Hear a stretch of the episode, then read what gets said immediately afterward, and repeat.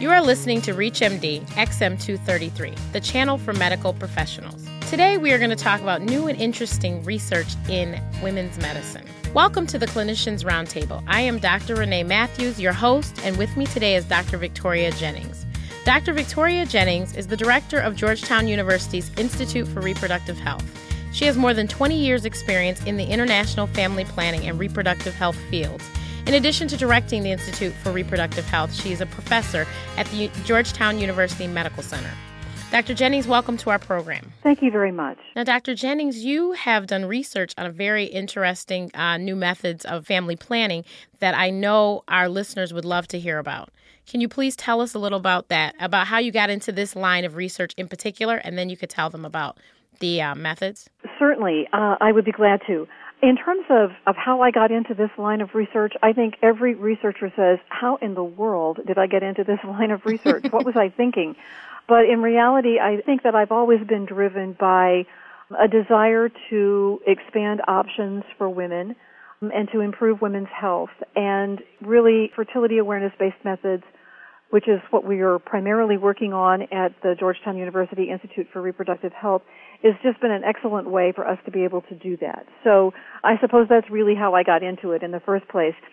In terms of what we are, are researching, there are really two primary fertility awareness based methods that we have been working on at the Institute for Reproductive Health. One is called the Standard Days Method, and it is used with cycle beads, which is a visual tool that helps women use that method.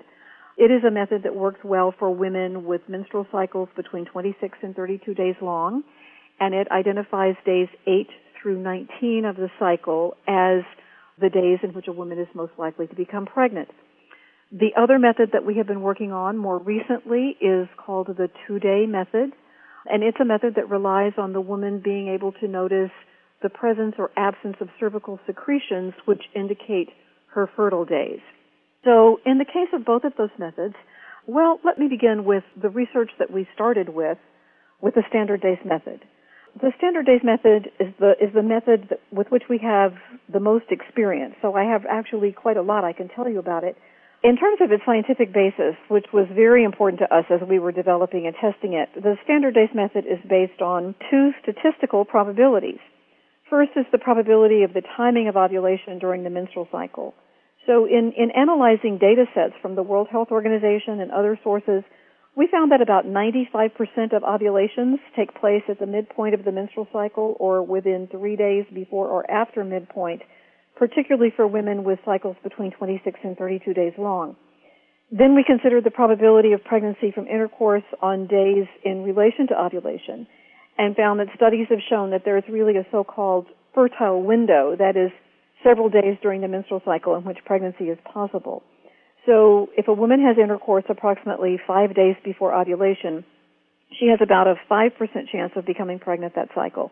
And this probability increases to about 30% the two days before she ovulates because of the viable lifespan of the sperm. Then beginning when she ovulates, it's possible for her to become pregnant if she has intercourse only within the next 12 to 24 hours, given the relatively short lifespan of the ovum. So in our research, we combined evidence from these two probabilities and we created a computer model which we applied to several thousand well-characterized menstrual cycles from women in several countries around the world. And we found that for women with cycles between 26 and 32 days long, the fertile window falls between days 8 and 19. So the standard days method was born. We then conducted a standard contraceptive trial of the method using internationally accepted standards for design and analysis. And we found that the standard days method is more than 95% effective in preventing pregnancy with correct use. And in the trial, women used the method correctly in about 97% of cycles. Okay.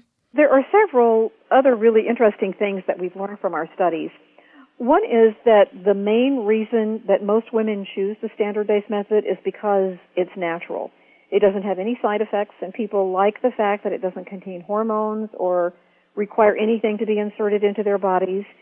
Interestingly, that preference seems to apply around the world in all different kinds of settings in which we have, have conducted these studies in the United States, in the Philippines, in India, in several countries in Africa, in Latin America. It's just something that's very interesting. Another thing that we've learned is that cycle beads are very important for learning and using the standard days method, and that with cycle beads, most women are able to learn to use this method correctly in less than 15 minutes. Another interesting thing that we've learned is, is really the importance of the woman being able to communicate well with her partner in order to be able to use this method successfully. It's very important that she be able to communicate with him about things such as whether or not they want a pregnancy, whether she's fertile on that particular day, and other kinds of issues about sexual behavior. Again, while we were initially very concerned that this might be something that would be very difficult for people, particularly in a number of developing countries, what we have found is that while certainly these are not methods that can be used by just anybody, there really does need to be that level of communication. It is something that is very achievable in a wide variety of settings. You're listening to the Clinicians Roundtable on ReachMD XM233, the channel for medical professionals. I am Dr. Renee Matthews, and I'm speaking with Dr. Victoria Jennings, and we are discussing current research in women's health. If you could please explain the two day method and the research involved in that method. Certainly. The two day method um, is a little bit more recent for us. So most of the, the research that we have conducted is really around the efficacy and acceptability of the two day method. The two-day method is based on the presence or absence of cervical secretions. As, as I'm sure your listeners are aware, a woman's cervical secretions change according to a certain pattern over the course of her menstrual cycle. This is based on hormonal changes that also occur during the cycle.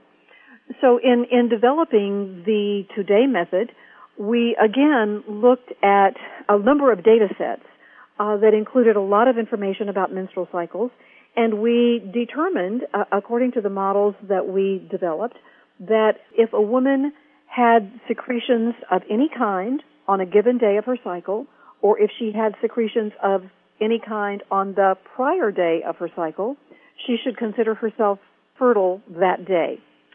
So essentially, we then went forward and uh, conducted a clinical trial according to the internationally ascribed clinical standards and we found that the two-day method was approximately 96% effective uh, when used correctly.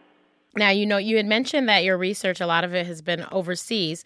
Were you researching the two-day method, or was it the standard days method? Both of them. Okay. Overseas, yeah. Okay. If you could explain some of that research, I'm sure my listeners would find that very fascinating. When we were conducting the efficacy study of the two-day method, we were working in Peru, we were working in Guatemala, and we were working in the Philippines.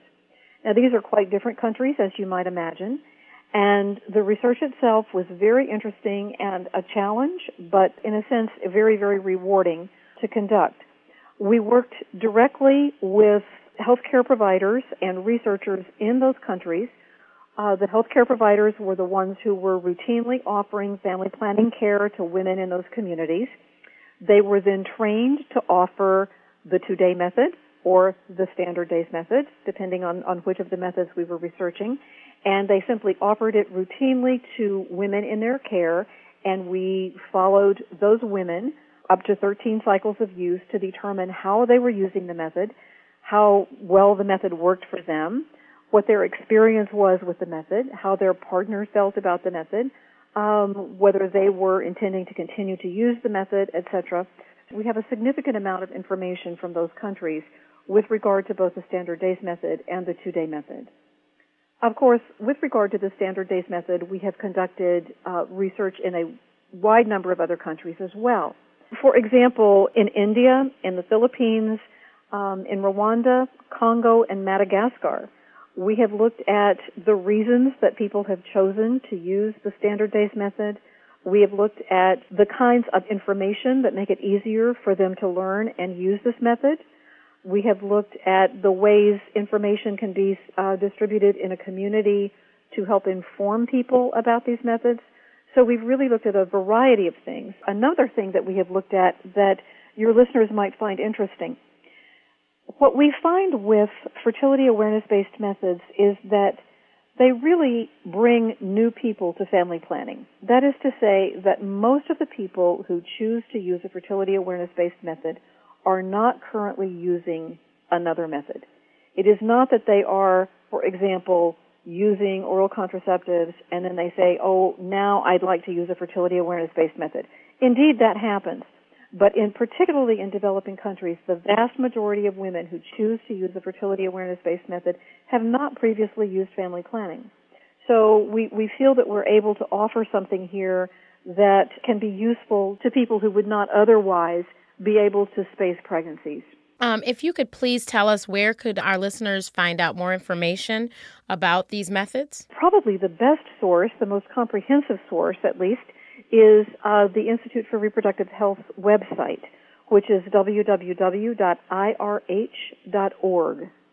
On that website, they will find a number of resources. An example of, of one resource that I think many of your listeners might be interested in is a online training for which they can receive continuing medical education units in the standard days method.